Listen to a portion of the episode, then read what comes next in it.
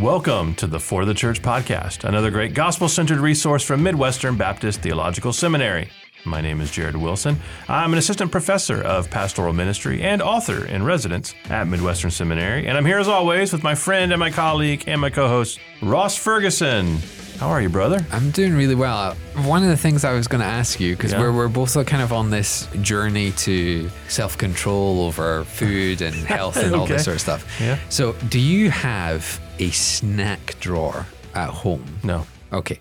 Nor Well, there's a basket with some stuff in Yeah. it, but yeah. So we have kind of something for the kids, but but we don't really use it. What is hard though is there is a snack drawer at work, and I'm not talking like a little drawer Yeah. under a desk. I'm talking like a big drawer full of Yeah. snacks, and it gets refilled every kind of couple of months, and it sits right next to my desk, like literally right next to it, and I have to daily, daily be going no, no. I literally look at the drawer and go. Nope. Nah, I have to like talk to myself Yeah. to not do it. And it was it was funny. I'm sitting in this podcast room and I've had no cravings for snacks because there's Okay. literally nothing, nothing in this see. room. And it's dawned on me I'm talking to a piece of wood at work. Get behind me. Get snack behind drawer. me, snack drawer. But it was it was just one of those things I was thinking, like, it's I can't really ask all my colleagues to get rid of these snacks. Yeah. So I don't know. Maybe I need to put like a verse or, or something on the Maybe drawer so. or something like Yeah, I, younger men be self-controlled titus 2 6 like s- stick it on the I've drawer never been a big. I mean, there's things I like, you know, ice cream and things that I guess I would be tempted by. Around the holidays, it'll get difficult because there's just stuff around the They're house, everywhere. pies and Yeah. things that'll just be there. Normally, I'm not a snacky person. Okay. For me, it's at mealtime, just eating too much or eating things that I, you know. I mean, again, the I guess a the treat for me, like if I'm driving home or something, Yeah. I would like, oh, a shake would be great, or Oh, a, an ice yeah. cream would be great. But just around the house, No. not a huge snacker. And now we've got there are some things that I can have that are Yeah. okay, like like I can do pork rinds. Uh-huh. They're not you know terrible for the plan I'm doing. But no, yeah, mean, What's the your, snack thing's uh, just not really. what's your favorite deal. ice cream My favorite ice cream. Uh-huh. So it has to be Blue Bell. Yeah. and it has to be cookies and cream. okay Their cookies and cream is just off the charts good. There's big chunks of Oreos in there. So, I love it. i really like again there's a scottish one i like and- Okay. and, an american one i like Mackie's ice cream so Mackie's, Mackie's. ice cream in scotland is like the best ice cream in scotland Okay. so Mackie's vanilla so Mm. put that on top of like. I do like Blue Bell Vanilla Bean. I okay like that. Yeah. uh, and then my other one is ben and jerry's fish food Yeah, I don't like the hard. I've had fish food. I like don't searching hard for the fish. I ice cream. miriam and i so this is this is Yeah. this I don't like chocolate chips and ice cream. It's like gravel. This is the- frozen. You know? the confessional. For the last, like, I've known Miriam 16 plus years now. How we dated, how we were Yeah. engaged, and how we were married, it always involved a Ben and Jerry's small tub of fish food ice cream, two spoons, and just eating out of the tub. and the rule was if you see the fish, that's your fish. okay. And if if you go for the obvious fish when it's your turn, Yeah. you're stealing the other fish. So like when you have the tub, you got to dig around and find the fish and then hand it back. oh my Um, that that is our uh, that's our marriage. Yeah, Ben and. Jerry's from Vermont. We lived when we lived in Vermont. I got into Ben and Jerry's and Maple Blondie was like a limited edition thing that they did. Mm. It was really good. I liked their milk and cookies, I, which I never see in the store. Yeah. But if you go to the Ben and Jerry's like shops, Hmm. they'll have milk and cookies, which is good. See now I'm craving something. See, yeah, it got me hungry now, and I brought juice for lunch. That's my lunch is, Oh, is juice. So, you know, speaking of food, I want to resurrect a beef. okay. So we went out last night. Becky and I did with Deacon James Uh-huh. from our church. What a good name, Deacon James. Deacon James and and Amy, Miss Amy, soon to be Mr. and missus Mm-hmm. Deacon James, Lord willing. So the engaged couple. We went out to dinner with them and to a movie. But we went out to dinner and it drives me nuts when the server doesn't write down the order. Yep. It creates an anxiety in me I cannot explain. So she walks up, the waitress, and can we say that anymore? Do we say waitress? Well, you just said it. Wait, so. wait person? No, waitress. Don't Ser- say wait person. Server. I think they say, which to me doesn't sound. How is that more correct than There's a second beef in this waitress? actual beef. yeah. Anyway, the server, waitress, wait person came to the table, took our. There's four of us, and we're ordering. Aside from James, who's just like linguine. That's what he Yeah. wanted. He just ordered linguine. It comes as it comes. Amy, Becky, and myself, we order like a dish where you order a meal and then you pick two sides. So we each Yeah. have two sides. So we're saying we want, but we're also moving things around. So I noticed mashed potatoes isn't a side, but there's a special that night that has mashed potatoes as a side. So I'm asking, can I get this meal but have the mashed potatoes as one of my sides? She's like, oh yeah, yeah. And she, and she's just smiling the whole time. Each person says what they want, and she smiles and takes their menu. And I'm like, in, in my heart, I'm just knowing this is not going to go well. And then she walks away, and I say to the table, it stresses me out when they don't write Yeah. it down. I know they're it's supposed to be impressive, Yep. but the level of impressed that I get when it's right is nowhere near the level of disappointment I get when it's wrong. You know what will impress me is you write it down and, you you, get it bring it, and yeah. it's right and it and that's fine. I don't like when you walk away. I don't go. It's amazing that she's going to have that in her brain. No, I'm just now have a low grade anxiety until the food comes, and my order was not correct. Of course. Of course, it was incorrect. Well, so you think you've got a hard life. I didn't say that. Try, try having a waitress, oh, Okay. waiter, server person who doesn't write it down and also has no clue what you're saying because your accent is different. And you think this is ridiculous because we both speak English. But the amount of places that Miriam and I have been to Yeah. where they just look at me and I've said it and you can tell it's not registered. It's not registered. And we, I say this like if you go out with a meal with our family and I order, and and I say this every single time, folks, you're probably not going to get what you what I said because they don't have a clue what I'm saying. And Yeah. without fail, something is always wrong because they don't know what I say. We went out with six or seven students and to, to get ice cream. We had just been on a big walk, went and got ice cream, and I repeated my order five times. what was the order? ah, I don't know, cookies and cream cupfection or something like that. I mean, I understand what you Yeah, said. but the guy had Oh, no clue. And to the point where I said it, he finally put the order in. I turned around and like this whole group of students behind me are kind of like giving me that look of, should we just leave? and he got my order wrong. Of like, course. So here's the thing you've got one beef. Add to that beef The that- accent. So, and I always order drinks without ice because I don't don't like ice in my drinks Okay. and it always comes with ice. And I always think your memory can't be that bad because I'm like one of few people Right. that don't want ice. You looked at me weird when I said it, so you should remember it. Right. So I think we both have beefs on this. I, if you're a wait person, server, waitress, waiter, listening, we have a lot of listeners. So there's got to be somebody who There's gotta be works somebody. in the service Yeah. industry, food industry. Write it down. I'm sure you remember. I'm sure you're the one But person who gets it 100% right.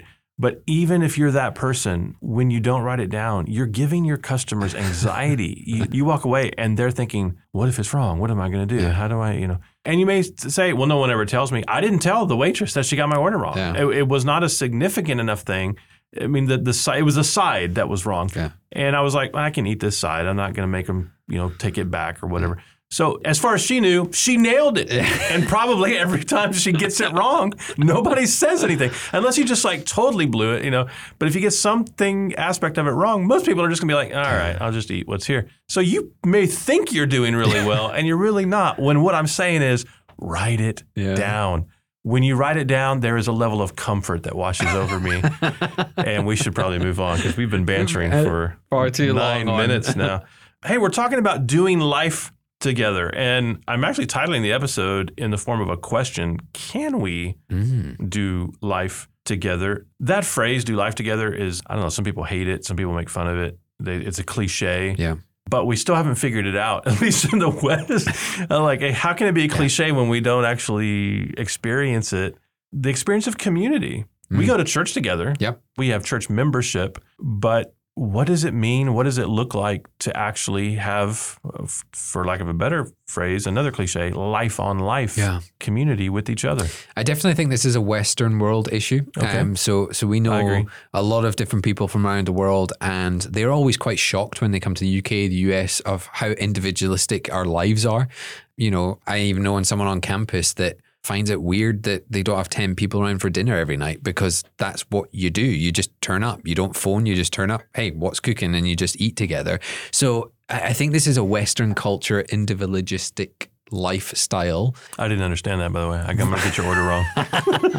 um, but I, I, do think it's a Western world issue. And and here's here's what we're kind of getting at is we've got formal church membership. So thinking about a Christian setting, formal church membership, we go to church members meetings, we have community meals, we have a community group.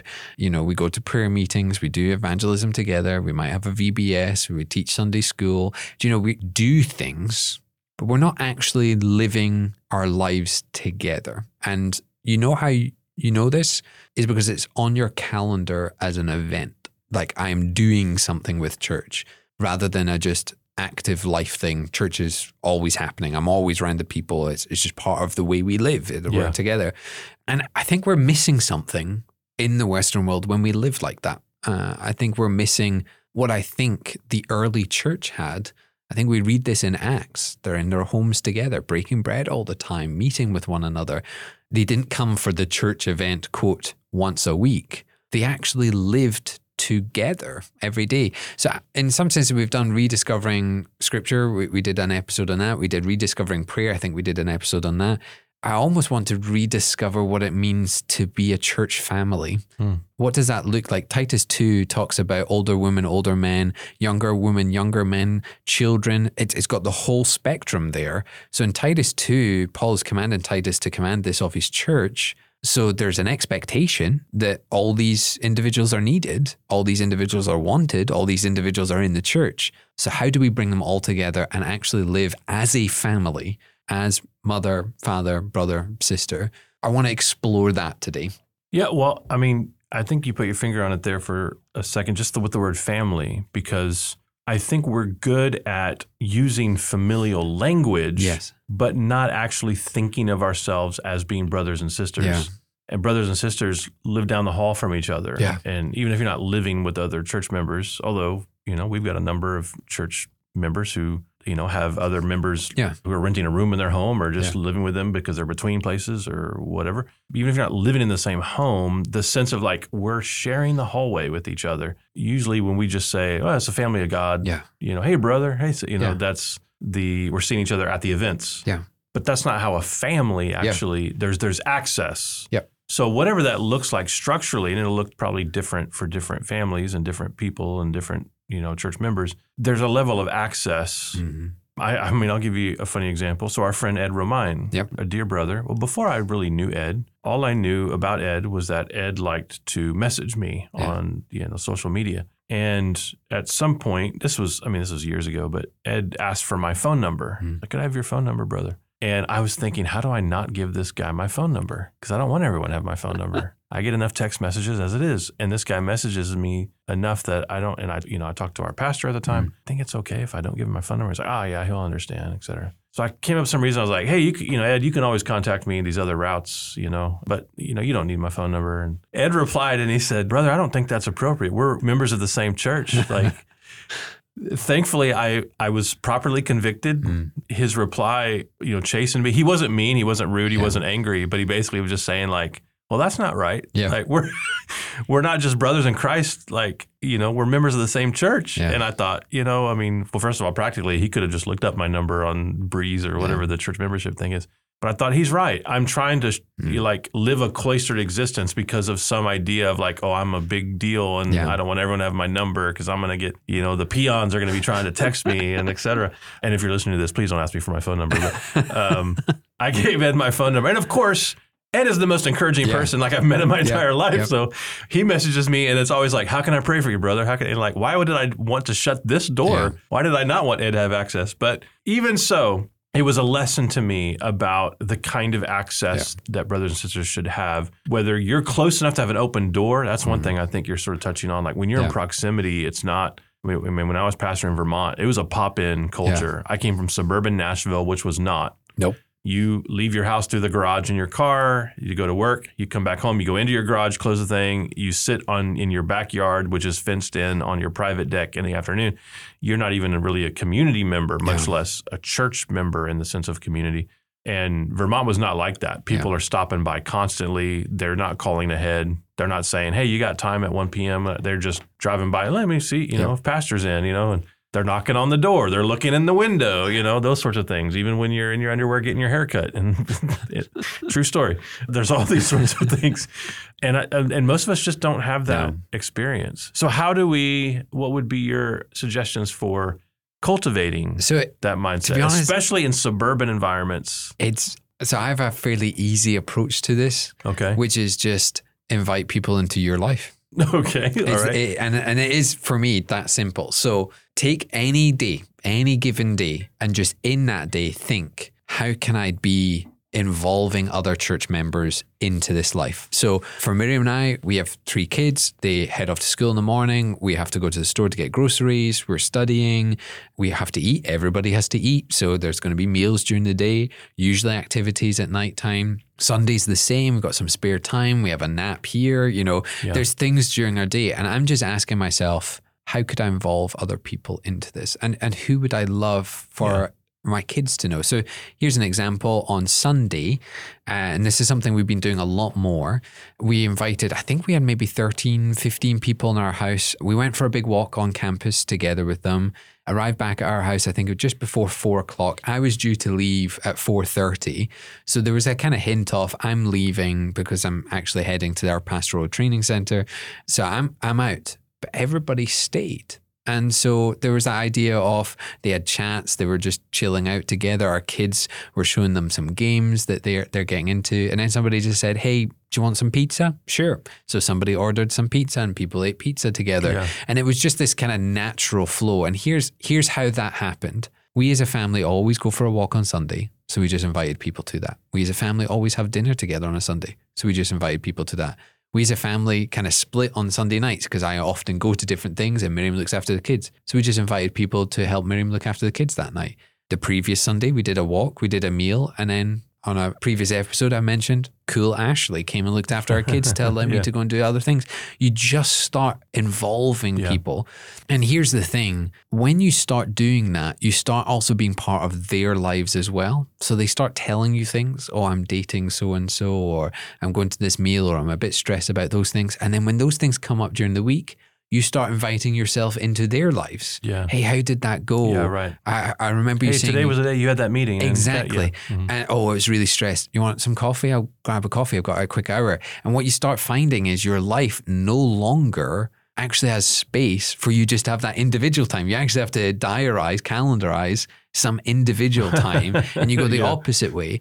This is so much easier as a family. There's five of us, kids are all over the place, lots of things going on. I think this is a lot harder for those that are single because they feel like they're having to push their way into a family life, which is why I think it's as simple as if you can, wherever you can, think this how can I invite other people into this? Yeah. I think it's somewhat rare for single people to invite people over. They're usually Yeah. waiting to be invited. invited and, to and, we should. I mean, you know, you should invest in the single Yeah. people in your life. To your, you know, previous point and connected to this point as well. It's Thursday when we're recording this. It means there's Thursday night football, which is Yep. sort of a holiday every week for for Becky and I. There's usually chili on the stove. We got chili on the stove. We got football on TV. We know people who like Yeah. football and would People like to chili. So we yeah. have a single lady coming over this evening Yeah. to watch the football game with us and to have hmm. chili with us. Invite single people into your home, but single people like you can invite Yeah. people over to your house. I mean, it- And your house doesn't have to be impressive. Yeah, no, no, and no. You, a meal doesn't have to be. I always say this to Yeah. people whatever you were planning, don't plan new things. Just do what you were planning. If you were planning to have chips and dip while watching the football, invite other people for chips and dip. Do you know? And it's it's one of those things like our apartment can sit maybe six or seven adults comfortably. We had nearly 15. People were uncomfortable physically because there's not Yeah. a lot of space, but they want to be there They because the company is stronger. And I think get get really creative about this. I've actually wrote this down. Think about all the things you're doing today. If you need to go to the groceries and go and get some groceries, do you know anybody else that would need some help doing that? Anyone that doesn't have a car or doesn't get a chance to go to a big store every so often? Take somebody with you. If you're going for a walk, just message a few people that might live close. Hey, I'm planning to be here. Turn up if you want to. I- I'll wait five minutes if you don't. you know, meet up for coffees. My kids had a, I'm going to bring this up because you you guys actually cried off it. Uh, my kids had a, a, little piano recital. Um, and cried uh, off it. What does that mean? We didn't go. You didn't go. Okay. That's a phrase. I believe we had a conflict. You did have a conflict. not, not, not between each other. No, no, no. Uh, we had a calendar conflict. Yes, yes, yes. But my kids, we just asked the kids, hey, you're going to do this little piano recital. Who would you like to invite? And they just give us a list of people. Yeah. And again, it's that don't change what you're producing in life, you know, grocery shopping, where you live, what you're going to offer as a meal. Yeah. Just say, hey, friends, family, brother, sister, accept me for who I am. I like chips and dip on Thursday night. Come and join me, you know? Yeah. And if somebody says, oh, I don't really like chili, but I like football, do you mind if I if I bring a Chipotle or something sure, like that? You right. know, you just have to be yeah. like, I'm not offended by that. I'm glad they want to come and spend time with me. Sure, bring your own meal type thing. Yeah.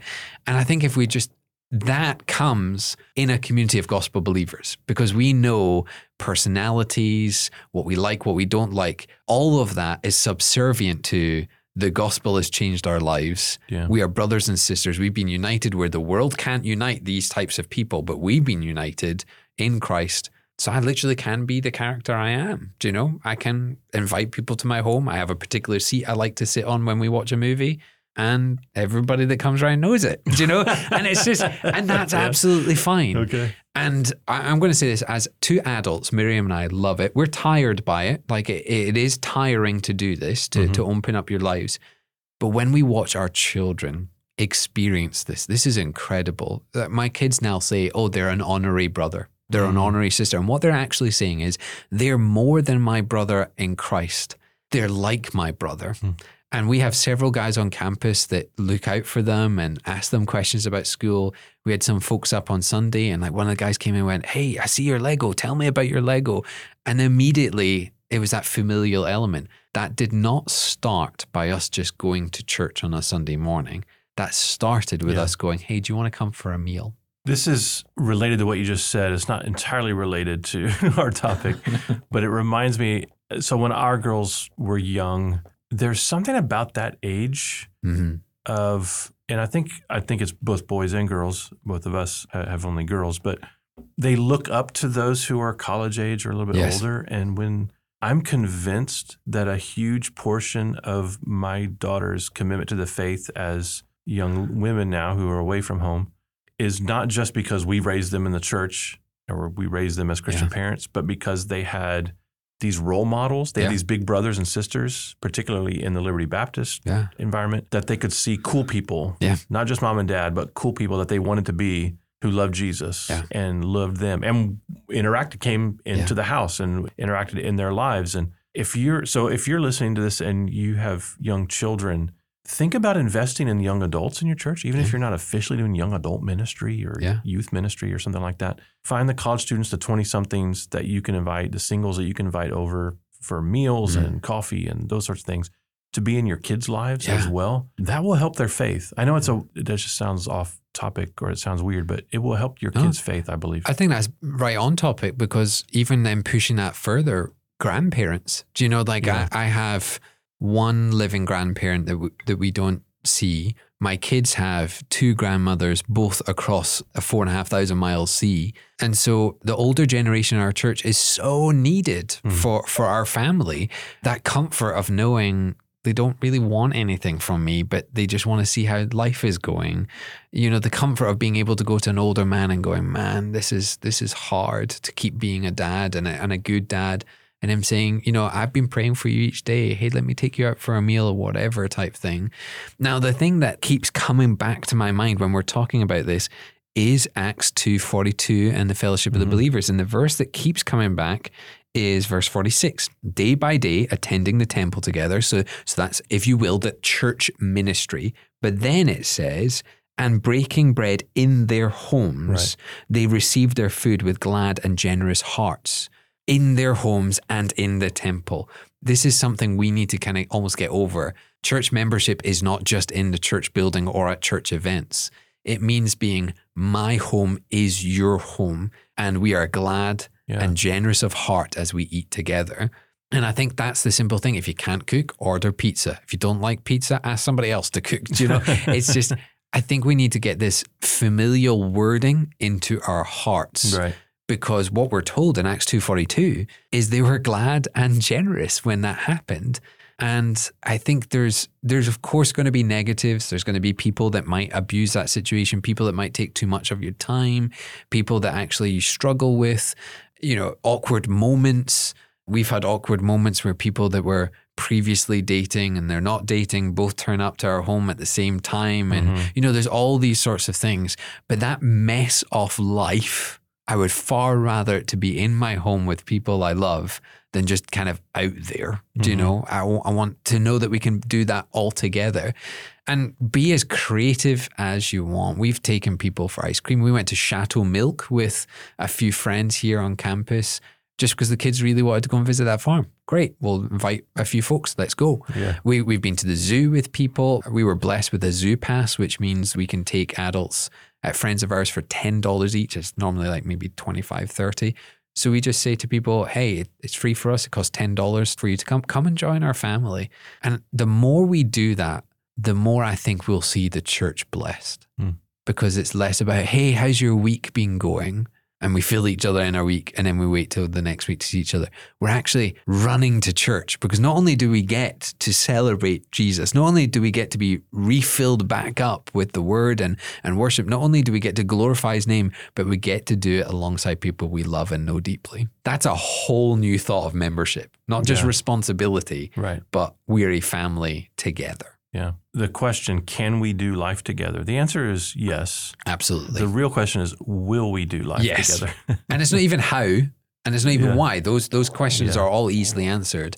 The will, it's it's going to take sacrifice early, but that sacrifice quickly becomes glad and generous hearts. So it's almost that in the short term, be willing to take the awkward moments, to go out of your way to pick someone up to do a grocery shopping that you could do quicker on your own. Do you know it's yeah. will you take the short term sacrifice for the long time gain of a family in the church? Yeah, it's good. Listener, will you do life together? That's the question.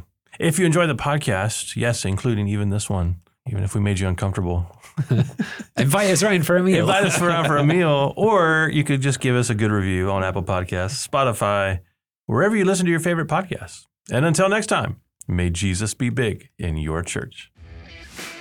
You've been listening to the For the Church podcast, hosted by Jared Wilson, found online at ftc.co. This resource is brought to you by Midwestern Baptist Theological Seminary in Kansas City, Missouri, where we train leaders for the church.